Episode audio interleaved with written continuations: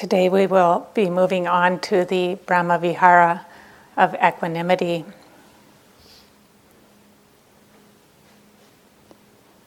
We've spent uh, a number of weeks here cultivating and nourishing all these different flavors of the heart the metta, fundamental kindness, the um, compassion, the response to suffering, the joy, the response to happiness. And this last Brahma Vihara of equanimity, it's, uh, it's, it balances out the other three, and it's also a, an integral part of the other three. And it's, it's, it's a quality, the, the other three are very much heartwarming. This cools the heart just slightly. Not cool like into detachment, but cool in letting go of attachment to our wishes, to what we've been wishing people. Letting go of um, attachment to results, you could say, or um,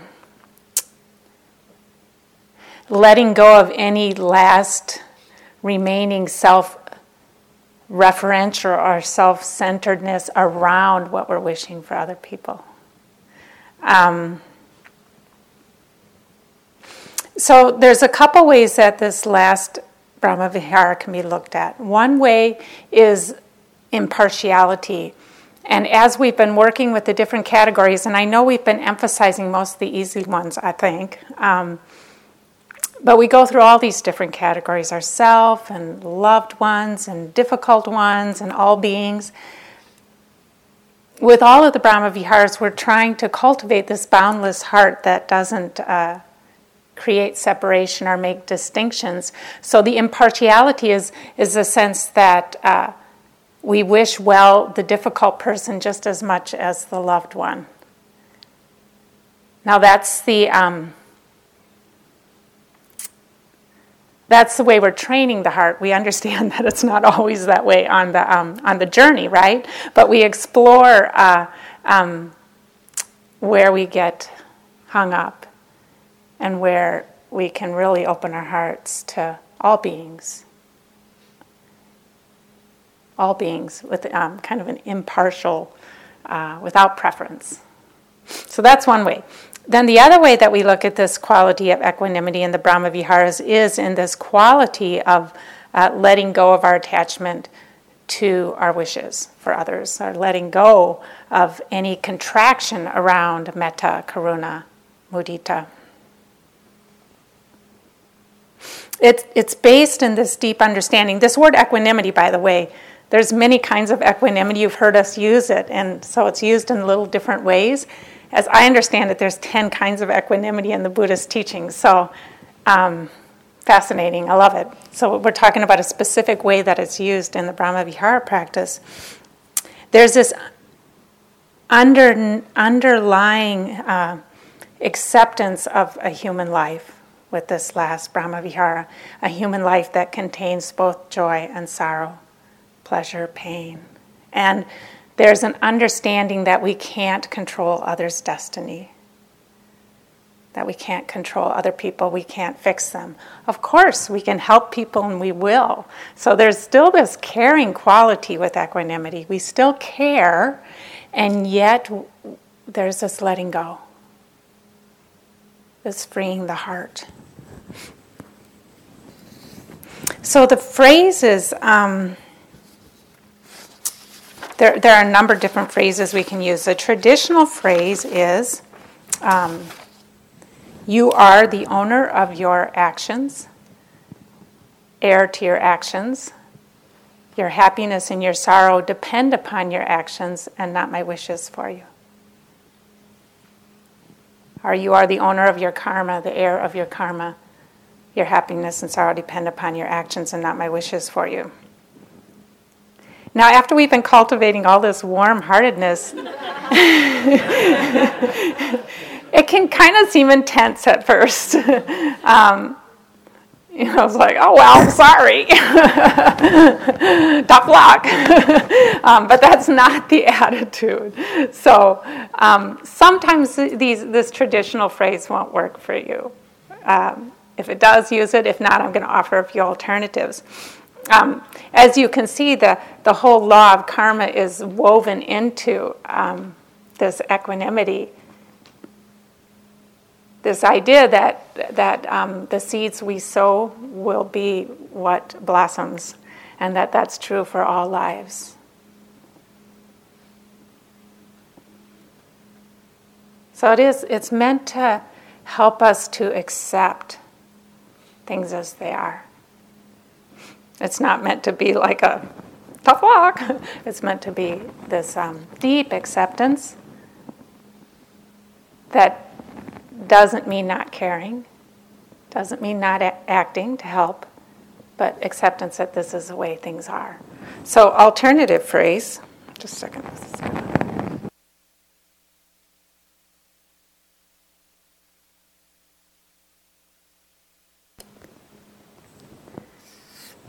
An alternative phrase that I learned was um, things are as they are. So you uh, picture the people you've been sending metta and compassion to, and oh, things are as they are. Or this is the way things are right now. Maybe for some of you that resonates. It's finding the phrase that resonates, that um, eh, brings acceptance, but also still keeps you connected. Um, another phrase I care for you, and I can't control your happiness and unhappiness. So if that resonates, I care for you, and I can't control your happiness or your unhappiness. Or another phrase is um, all beings have their own journey. Or I respect that you have your own unique journey. Maybe that feels a little kinder to people, so you can use that if it does. It's really an attitude of respect, this last um, Brahma Vihara. I think of it as respect. We're really respecting people to live their own lives. We're trusting them to live their own lives. We're caring, but yet not overwhelmed by our caring, by our need to fix other people. It's freeing in that way. I don't have to fix you. We're understanding that ultimately we're not responsible for other people's happiness. So if we grew up feeling like we were responsible, this can be very liberating. And again, it doesn't mean that we don't do anything or we don't care. It's just that we're we don't have to accept more responsibility than the situation calls for. And so then, so those are the phrases, and the order is um, we usually start with a neutral person. I don't know if you've been working much with a neutral person because, like I said, we focused, I think, mainly on the easier categories. Um, so if you haven't, if you have a neutral person you've been uh, cultivating these Brahma, Brahma Viharas for, you can start with that person. If you don't have a neutral person you've been working with, start with um, somebody, a friend, but if you can, start with one where there's not too much attachment. So go for the kind of the lighter friend. Um, acquaintance or whatever. But uh, but we're going to use people we've already been using. So we're not going to introduce new people. I, I, think that's important to use people we've already been working with because um, I want you to have still the juice of the metta and the compassion and the mudita. I want you to have that juice while you're doing the equanimity. Um, so, so use people that you've already been working with. And the reason why I want us to do it that way is because that's to protect us from falling into the near neighbor of equanimity, which is indifference. Indifference, not caring. So that's that can masquerade as equanimity, but it's not. It's pseudo equanimity. It's like, well, you have your own karma. it's kind of like that, right? It's, it, it, we can sense it's a pulling back, it's not connected. We want to stay connected and yet recognize that everybody has their own journey. So traditionally, we start with neutral, and then we go to good friend, then benefactor, it's, it's interesting, the order, right? So neutral, good friend, benefactor, difficult person, all beings. And we don't uh, tend to do this one for ourselves, or at least not traditionally. if it's helpful for you to do it for yourself, oh, things are as they are, or I accept my my journey or something like that, you can, but traditionally it isn't. Let's see what else I might want to tell you.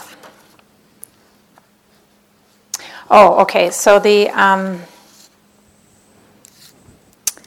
the near neighbor is indifference. The far neighbor is uh, is a, a attachment, uh, wanting things to be a certain way.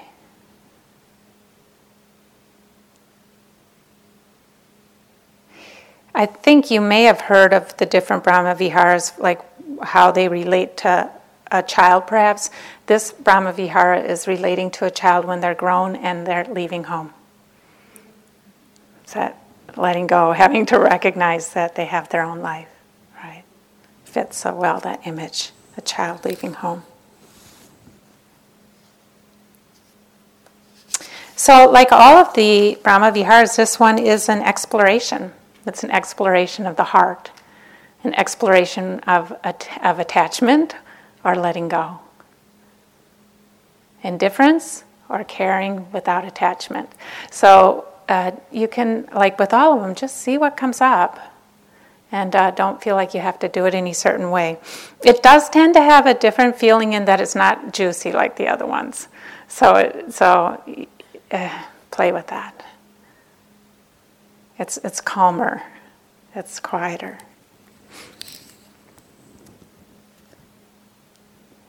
I think that's good.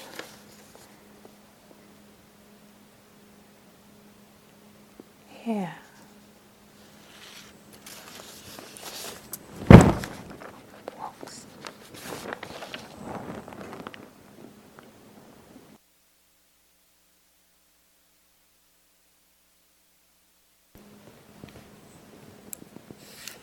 So, the way we're going to do this, uh, we'll do about a half hour of this practice, then there'll be time for questions. Uh, those of you who want to stay quiet, be, there'll be opportunity to leave.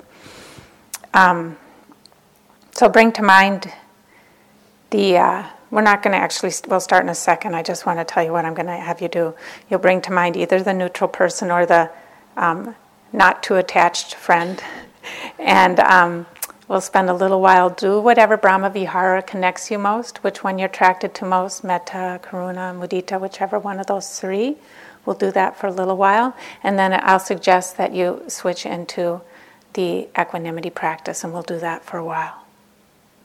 And so we'll do that with that person, and then maybe we'll uh, bring in another person or two, and we can do the same thing. Um, so you can think now but I'll, I'll repeat the phrases again so you can think about which one might feel like the best fit for you. So the traditional one is you are the owner of your karma. Your happiness and sorrow depends upon your actions and not my wishes for you. I'll repeat these again while we do it, but just you can see which one has an intuitive hit for you, perhaps, so that you don't spend your whole sitting trying to figure out which phrase you want to use. Um, or things are as they are. Things are as they are. I care for you, but I can't control your happiness or unhappiness.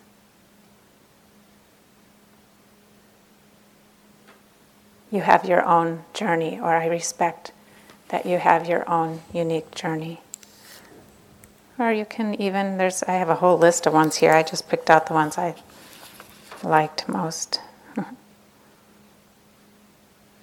Whether I understand it or not, things are unfolding according to a lawful nature.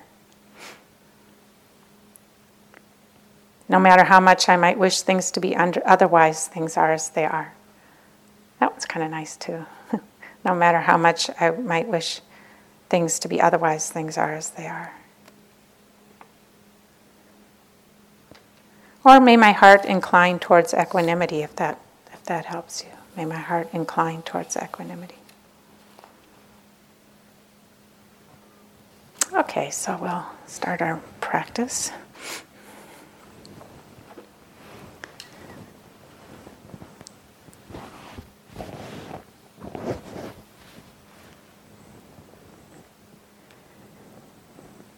Coming into your body, sitting here.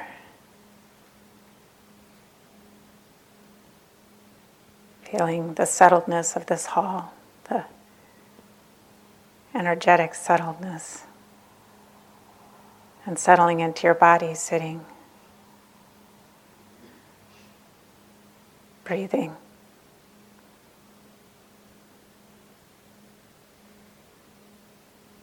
And bringing to mind either the neutral person or the easy friend.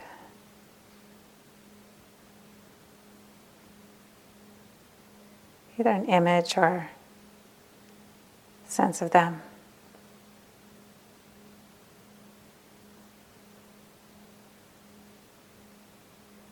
And sharing whichever Brahmavihara you connect with most with this person developing that heart connection, fundamental kindness and care.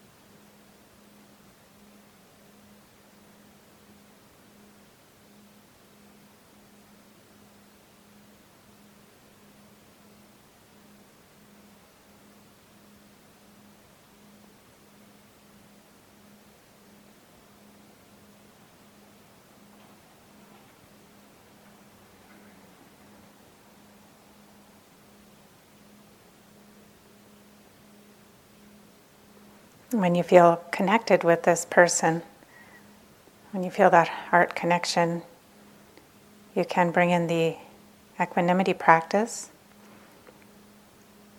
You can just see what it feels like to relax the heart and relax in the truth of how things are for this person. So there is a wordless way to do it if that works for you. It's like relaxing any contraction you may have around the heart, any attachment to your wishes.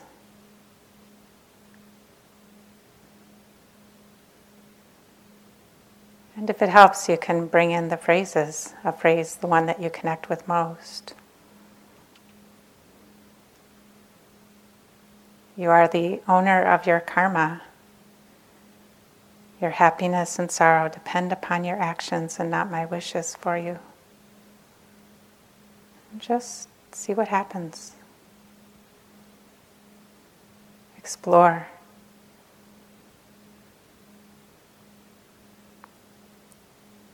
This is the way things are right now.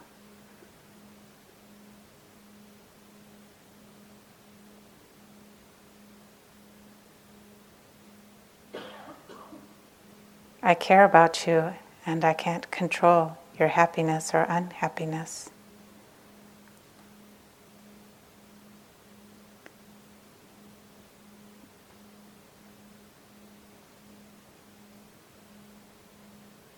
I respect that you have your own unique journey.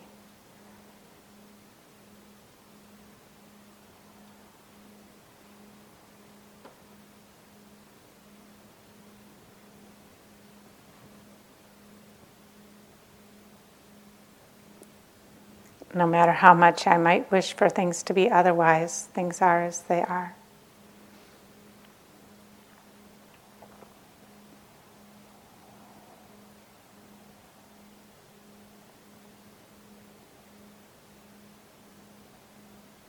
You can use the phrase as long as it's helpful, and if there's a quiet, peaceful acceptance, connectedness with this person, you can rest in that. And if there isn't, explore what's happening. Coming back to the phrase to keep yourself on track.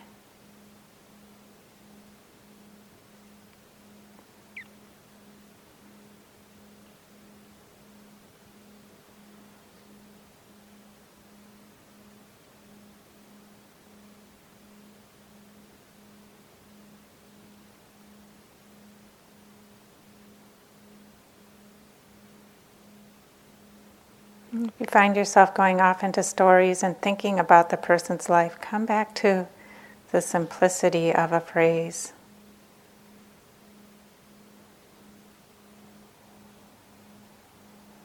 Just that simplicity. You are the owner of your karma.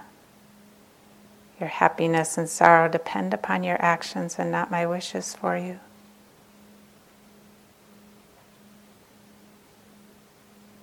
No matter how much I may wish for things to be otherwise, things are just as they are. Settling into the heart space of this deep acceptance.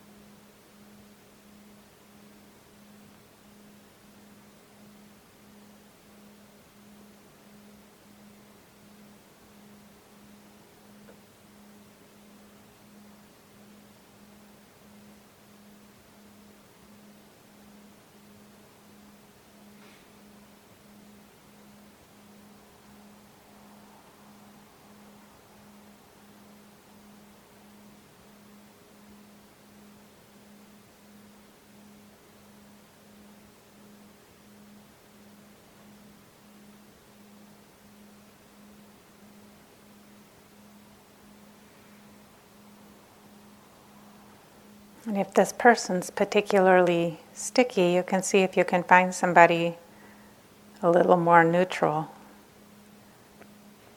Again, we go towards what's easy. Somebody where there's perhaps less attachment.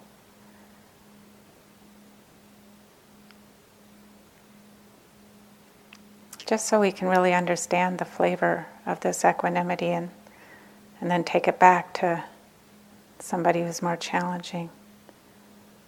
Take that knowledge, that knowing in our hearts. But starting easy.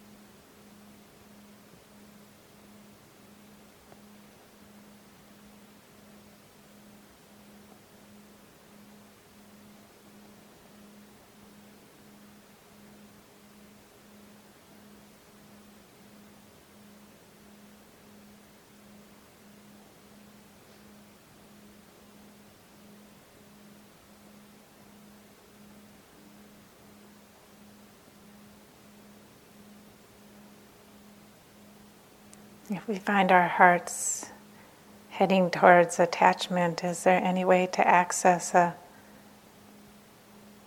relaxed acceptance while still caring? What would be the roadway there, the path to that deep acceptance while caring?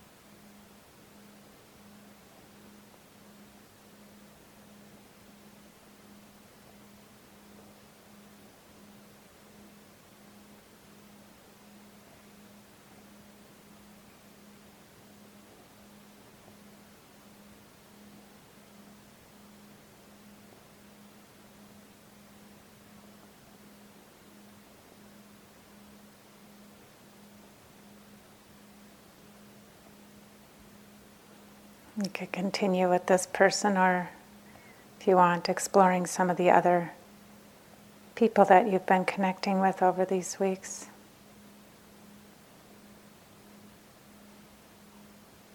Establishing that warmth of metta, karuna, or mudita.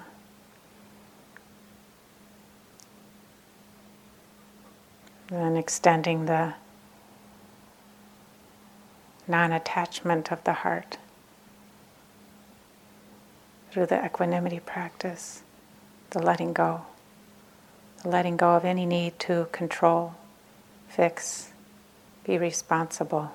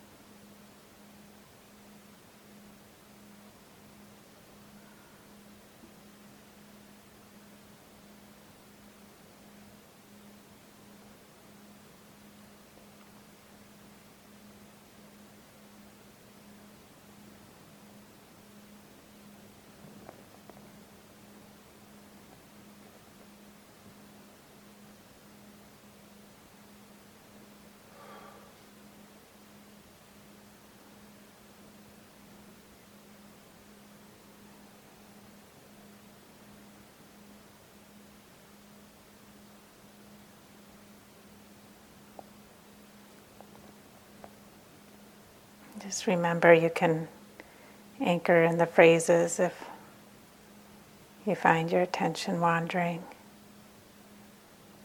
Just exploring the meaning of what you're saying and the assumptions that may pop up then, the beliefs of the heart. But coming back to the simplicity of the phrases so that this exploration isn't conceptual and discursive, but more the exploration of the heart's response to this suggestion of deep acceptance, of resting, and this is the way things are right now.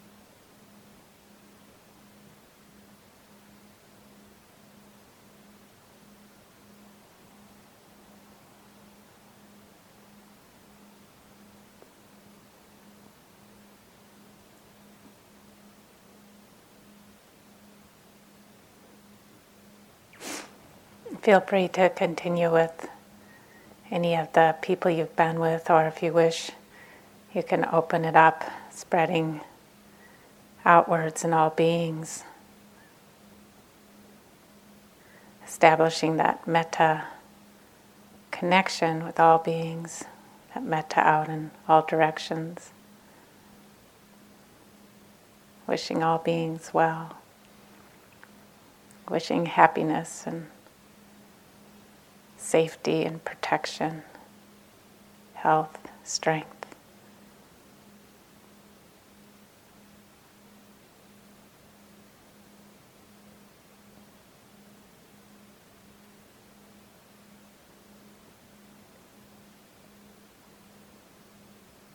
And adding in the,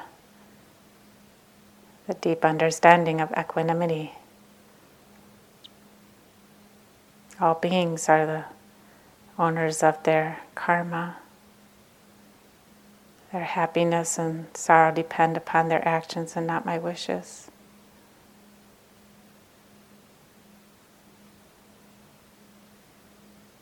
No matter how much I may wish for things to be otherwise, things are as they are.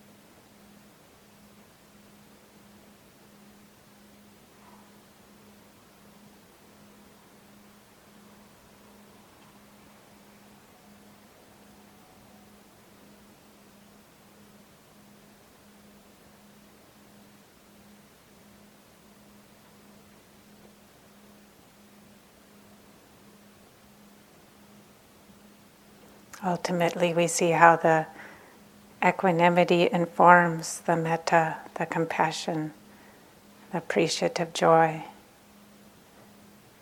wishing all beings well, wishing all beings happiness and health and safety.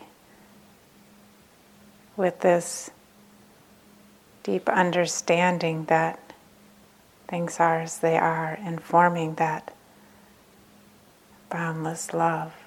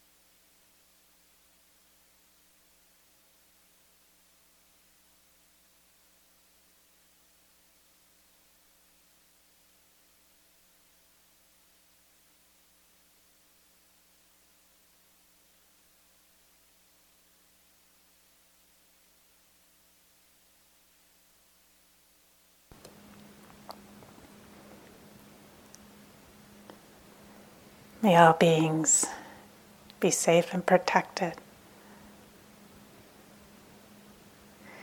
May all beings be happy and peaceful.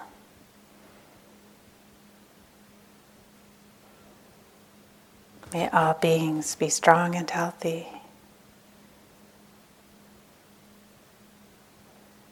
May my heart abide in deep equanimity.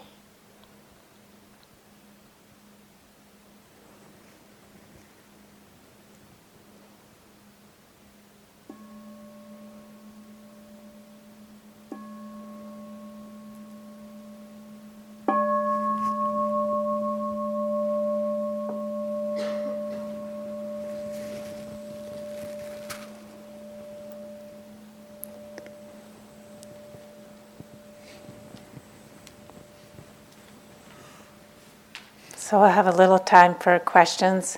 In theory, 15 minutes, but in reality, it could go a little longer. Um, so if you uh, wish to stay in silence, it's fine to leave now. If you stay, I'd like you to stay through the end of the questions. And would, Rich, would you mind turning on the side lights? Do you know how to do that? It's kind of dark in here.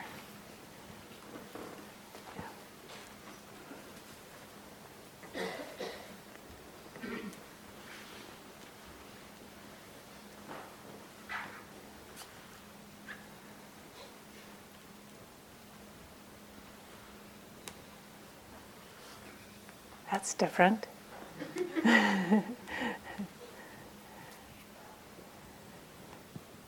okay, questions? Yes, uh huh.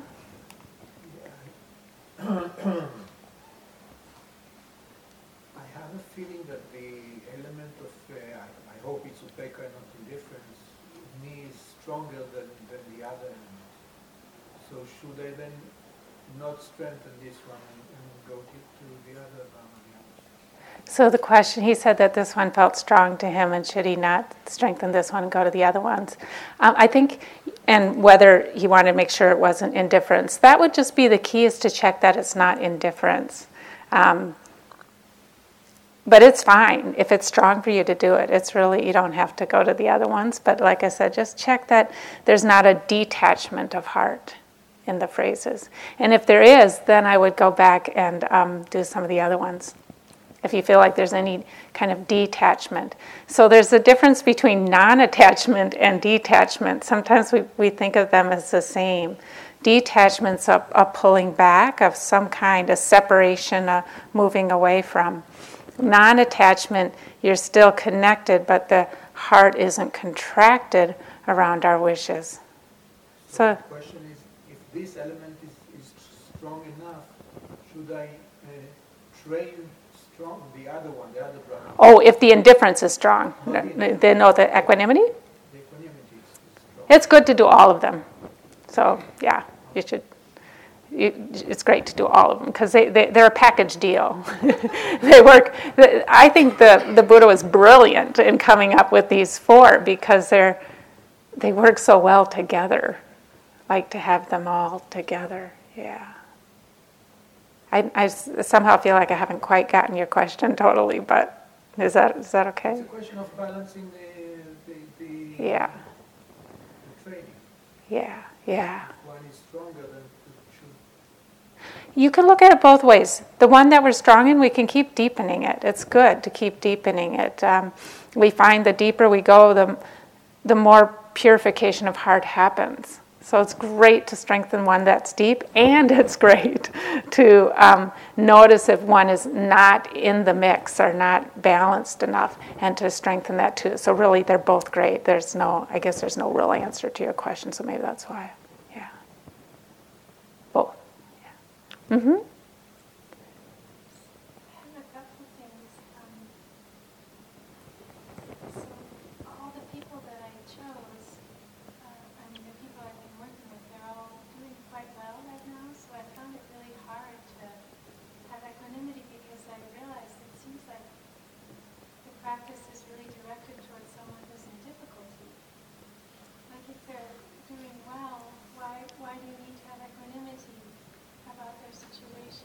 Because they won't always be doing well.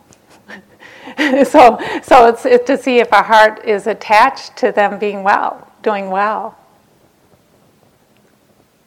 It'll change, right?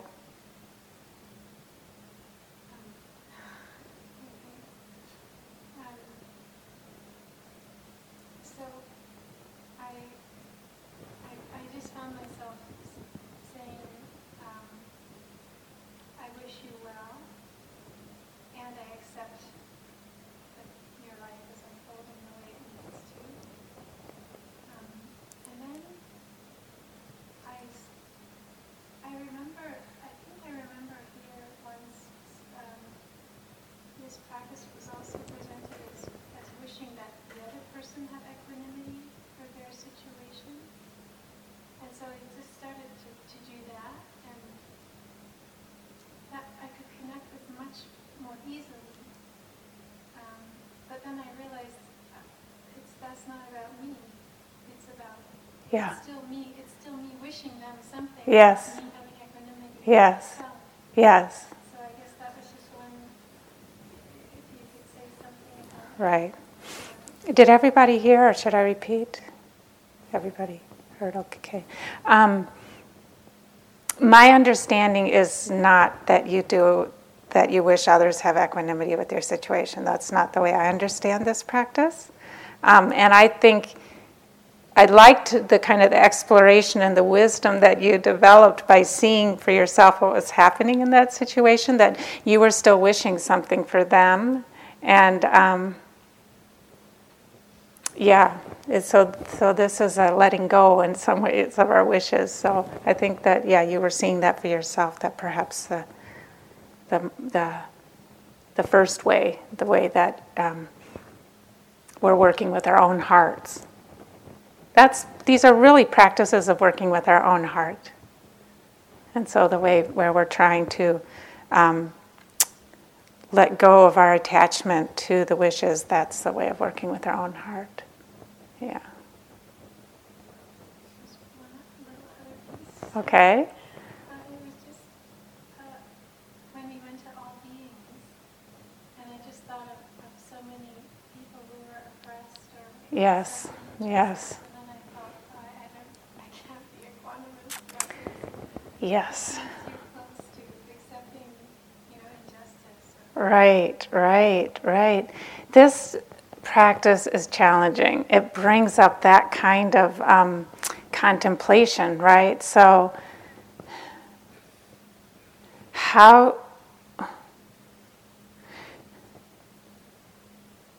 So, in some ways, you could say that a near neighbor of equanimity is denial of responsibility, right? Like, so it's, I, I when I use the words that we're, that um, we don't take too much responsibility, uh, what I meant about that was that we don't, um, we don't overly assume our power to shape other people's lives or to control their destiny. And yet, uh, equanimity doesn't mean that we don't take responsibility or respond to the situations that we're in, that we don't really fully step into being um, a human being in connection and part of uh, even the social situations that we find ourselves. And that, uh, yeah, so again, it's not a indifference or detachment, it's a connectedness. But it, this is it's a confusing practice for us, right? Because it's it's it gets kind of murky like that. So that's fine. That's great. You're you're you're working it. So what is that space where we're connected, we care, there's a response of the heart, and yet um, there's a spaciousness of heart. You could say that this this, uh, equ- this equanimity practice is a spaciousness element of, of the other Brahmaviharas. And does that mean, does, because we're spacious, does that mean that we don't care? How can we be spacious in the face of really immense suffering? Wow. Not easy. Yeah.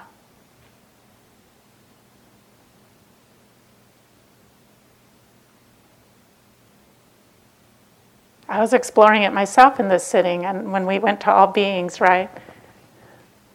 There was such a sense of grief and, on one level, of the immensity of suffering.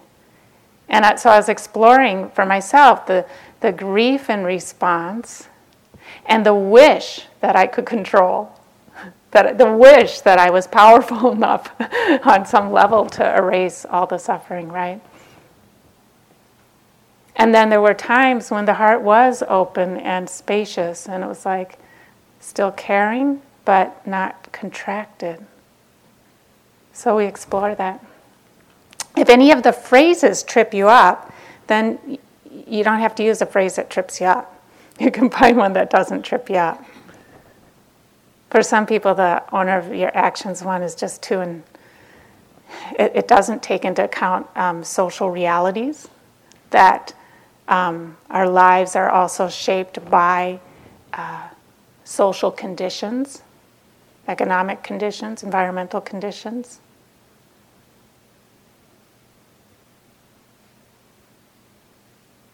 So if it trips you up, go for one that uh, brings the spaciousness and the connectedness and still the warmth, but the non attachment. Mm. Yeah. Mm. Uh-huh, Tom? Yeah, um, question about the personal categories, or the phrase I've been using, I, I've just become aware that it's been, it, it gets me a little closer to the um, detached indifference, not that I'm totally indifferent, but, Mm-hmm. and I found in the, in, in the, in the guided exercise we just did now that the, the, the friend that I brought to mind, um, if I kind of brought him to mind more, I realized um, it's in a situation that needs some compassion, Mm-hmm. which kind of got me less, less in, in, you know, indifferent, detached, Right. more, more into what he's going through in his life, this person. So on the one hand, in wanting to do the, um, uh, you know, expanding focus on equanimity, can you, can you fall into getting too much into, well, I'm, I'm going to compassion and metta, and Yeah. then you don't really move forward. Right. So a little bit you're asking about mixing the Brahmaviharas together. Yeah. Right. And he was talking about a situation with a friend where it felt there's a lot of suffering, so then he started to move towards the compassion practice. Um, for any of the Brahmaviharas, kind of sticking with the one you're doing adds depth. So you do go, so I wouldn't do too much switching. Um,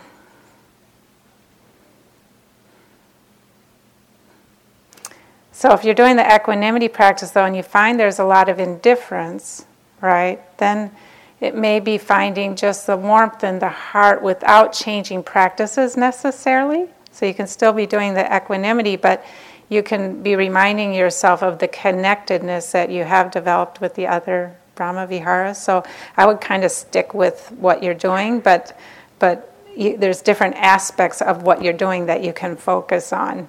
So you can focus on the connectedness with that person, and that um, may help bring in enough of the warmth that it's not indifference. But it's still doing the equanimity practice, so it's still within that container. But the connected, you know, you, seeing the image of the person more sharply sometimes will add more of the connectedness to make sure that indifference isn't happening. Yeah. Oh, I think you were next back there. Yeah. Yeah. I had a, a subject who was not healthy, happy, or safe Yeah. Yeah. And one of the teachers used the phrase, if it was up to me, you would be happy, healthy, and safe. And I used that sense, and I was wondering if that, it, it sounded like equanimity when she said it. Mm. I've never heard that before. It some responsibility, bordering on responsibility? What happens to your heart when you use that phrase? It feel, I feel connected. I feel like I'm, almost like I'm telling the person, I'm not indifferent to your suffering, I just can't help you. I, I Yeah. for you, but I can't do anything. Is, That sounds That that sounds like equanimity then. Mhm. Yeah. So you find what where the heart feels yeah, connected but understanding. if I could, I would make you happy, kind of. That way it, that that's like a protection for you that it doesn't go into indifference in some ways like ra- phrasing it that way. Yeah, we're looking for a connected and a connectedness and understanding. hmm Good. Yeah. So, that being said, um, with all the Bhakti practices, depending on where the mind is, sometimes I, I don't, I don't use the phrase, I can just connect, or sometimes certain phrases help me to connect Yeah. more than others. So my question is around, is there more value in flowing in that way, like knowing a phrase or to gain free from being right out of danger, which allows me to be safe and protected, or is it wiser to stay with a set of phrases for each from the outer practice, and when there is a need for phrases, to just use those same phrases? All right. So the question was about the value of sticking with certain phrases or um, a little bit changing phrases depending on the person, perhaps, or the day, or what's happening for you. There's kind of no correct answer to your question, but some considerations are keeping the same phrases, there's a simplicity that will sometimes increase concentration and deepen the practice that way. Changing phrases sometimes helps bring up the energy if, if, if it's just not there enough. The connectedness and the energy, and that's supportive. So it's, it's, they're, they're both supportive in different ways. Staying with the same phrases are supportive in the concentration, and um, changing them is supportive in the connectedness and energy. I'm a simplicity gal myself. I tend to want to suggest uh, the simplicity. And then, really, what we do is we do it, this exploration in our own practice, and we see what the results are.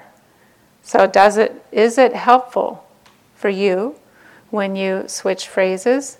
Is it is it strengthening the metta?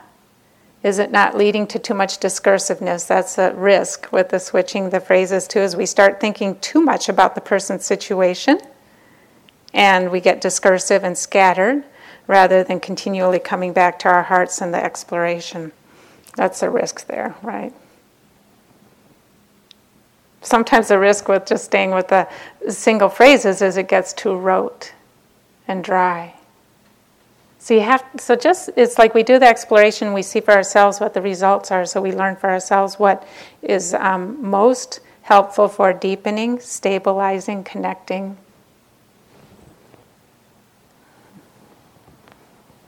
Yeah. Yeah. Um, so I was exploring with two different phrases, and I noticed a very distinct difference. Mm-hmm. And I was wondering which one might be more skillful. The first one um, I used was I care about you, but I can't control your happiness or unhappiness. And I noticed a warmth in the heart, and uh, it was similar to metta, but a little different. Um, and then I noticed sort of a slight equanimous feeling as well. And then I also explored the uh, I respect that you're on your own journey, and there was equanimity but no warmth. Um, so I'm thinking maybe I could try and induce the warmth with just the feeling space while saying that phrase, um, the second one, or what do you think about? Did uh, you guys hear, or should I repeat? Maybe I'll repeat for the people in the back. Um, he noticed with the first phrase, I care about you and I can't control your happiness or unhappiness, there was warmth and there seemed to be, it was like metta, but it seemed like there was uh, some equanimity, a little equanimity in there. And then he was doing the phrase, um, you, I respect that you have your own journey, and there wasn't any warmth or not much warmth. And how would, which one might be better or how he might work with them? It's great. I love the exploration. Um, with the second one, you could see if the image of sharpening the image of the person brings some warmth. You know, the, you, I respect that you have your own journey. Um, it brings some more connectedness and warmth. So you could try that, like really, the image. Um,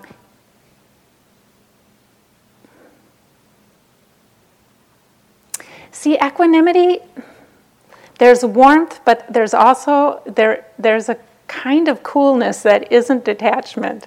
So it get, it can be quite a bit quieter and not have the same juice feeling as the other ones do.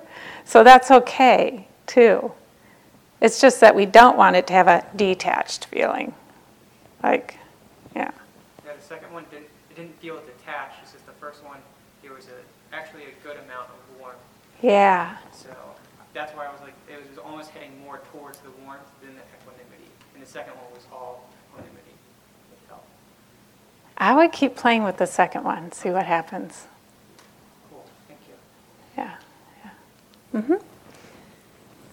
It seems to me that um, this practice might, well, for me, what I found was that I was using um, Your Choices Are Yours.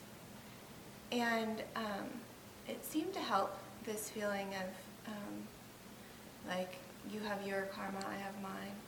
But I also found a little bit of that judgment, like, Hmm. um, well, you're suffering because you made these choices.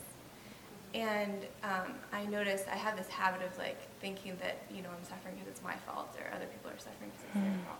And so what seemed to help was this understanding of anatta, like we're all just sort of in this, and none of it is ours, ultimately. Um, so I wonder if you have more comment on that. Yeah. like an unfinished experience, but Yeah. So the question was she's using the phrase, your choice is yours. And then she found herself kind of reflecting on this feeling sometimes we can get that if we're suffering, it's our fault.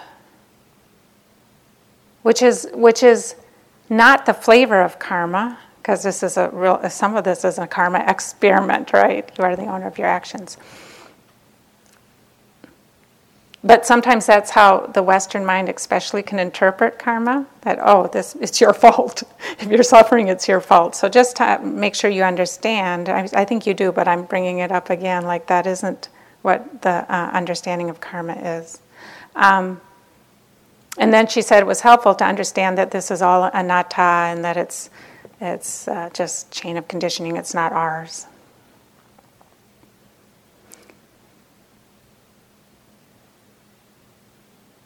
Anything that helps let go of the attachment while you're doing it can be helpful. However, the Brahmaviharas are a practice of relative reality. So, um, in some ways, I, I, would wonder, and you could check out yourself, whether the understanding of anatta cools the heart um, in a way that feels like equanimity and not detachment. so looking for yourself like where that understanding takes you. If it takes you to true equanimity great do it. If it takes you to a little bit of distancing or detachment then i would question whether it's helpful. Sometimes it's interesting we're here doing these um, the vipassana practice which is really about dissembling relative conventional reality. We're like taking it apart in some ways. And then we do the Brahma Heart Vihara practices, which are really a practice of conventional reality, of relative reality, of, yeah, I exist, you exist, and, and we're figuring out how we relate to each other, or I'm figuring out how I relate to you um, in a way that's wholesome, beautiful, skillful. Um, so it's, it's, it's a Sometimes when we go to doing the Brahmaviharas and we've been doing the Vipassana, it's a different feeling. It's a really different practice. So I don't know if you need to work too hard to put them together, but if it's helpful, if that reflection is helpful, then yeah, great, do it. Mm-hmm. Yes. We'll take one or two more and then I'll set you free.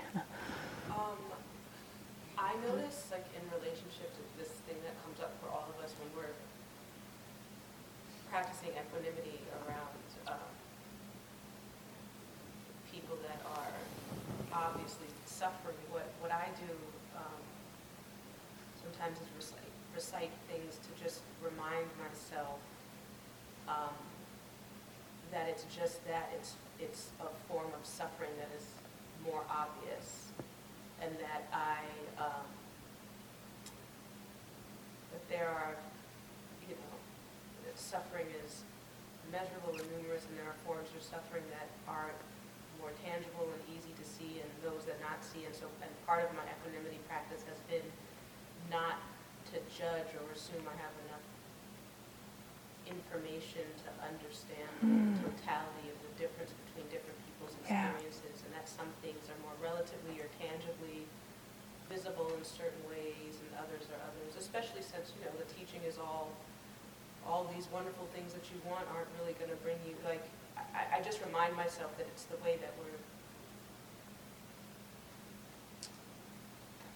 we're it's part of what I do is remind myself that it's the way that looking at things, and there can be um, there's so much else to the picture, not in a sense to, yeah. to reduce what's going on, but in a sense to dissolve the illusion that they're karmically being punished as opposed to someone else when I have no idea what's going on. Do you know what I mean? Mhm. Yes. mhm. Um,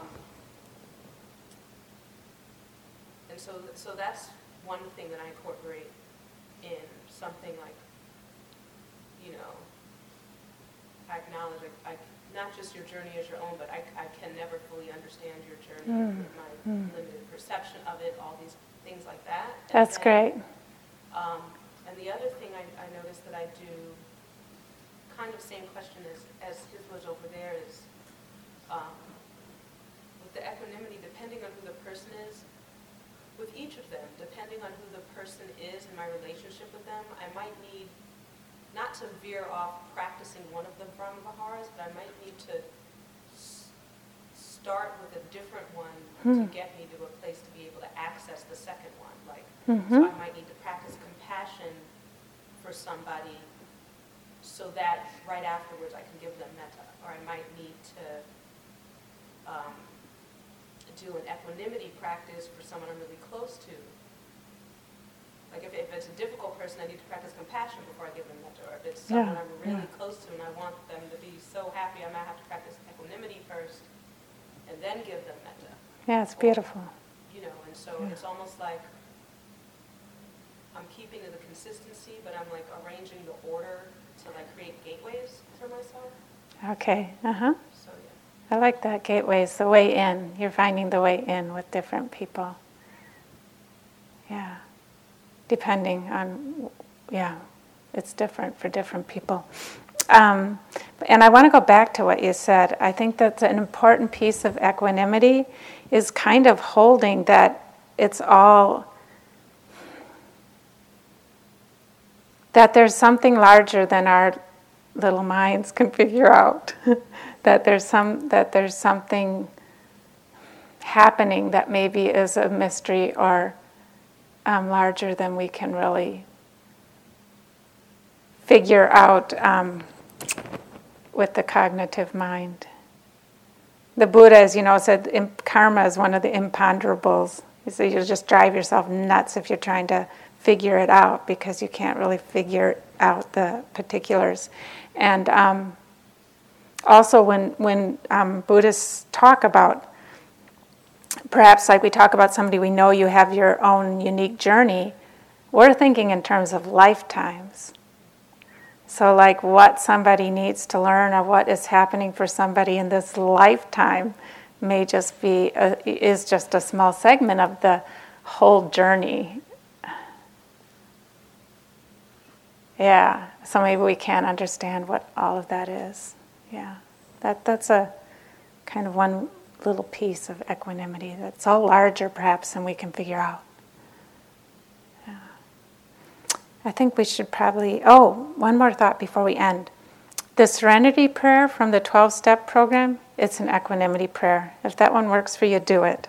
Let me see if I, I I'm not always sure I can remember every part of it, but what is it? Somebody help me out. God grant me the. Serenity to accept the things I cannot change. That's the last line, right? But there's the first two. To change the things I can and the wisdom to know the difference. Yeah, God grant. Okay, did y'all hear it? I can't always remember it. But that's an equanimity prayer, isn't it? I mean, it's uh, it's connected, and it cares, and yet there's some letting go. God grant me the surrender. I'm, I'm not going to remember it. Somebody want to say it loudly? Change Courage what to change the things I can and the wisdom to know the difference. Yeah. Good stuff. That's good stuff. Yeah. All right. Mm, so let's just take a minute. This this one works people up a little bit. So let's just take a couple minutes to settle before we uh, leave the hall. Uh, feeling the body sitting, whatever thoughts have been stirred up, allowing them to settle. Settling into the breath, breathing, the body sitting. Feeling compassion and care for ourselves as we explore these heart qualities. Maybe confusing at times or unsure That's okay, that's part of the exploration.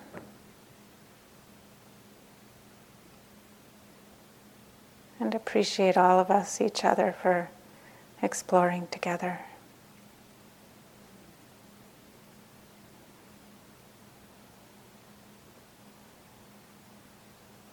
Thank you.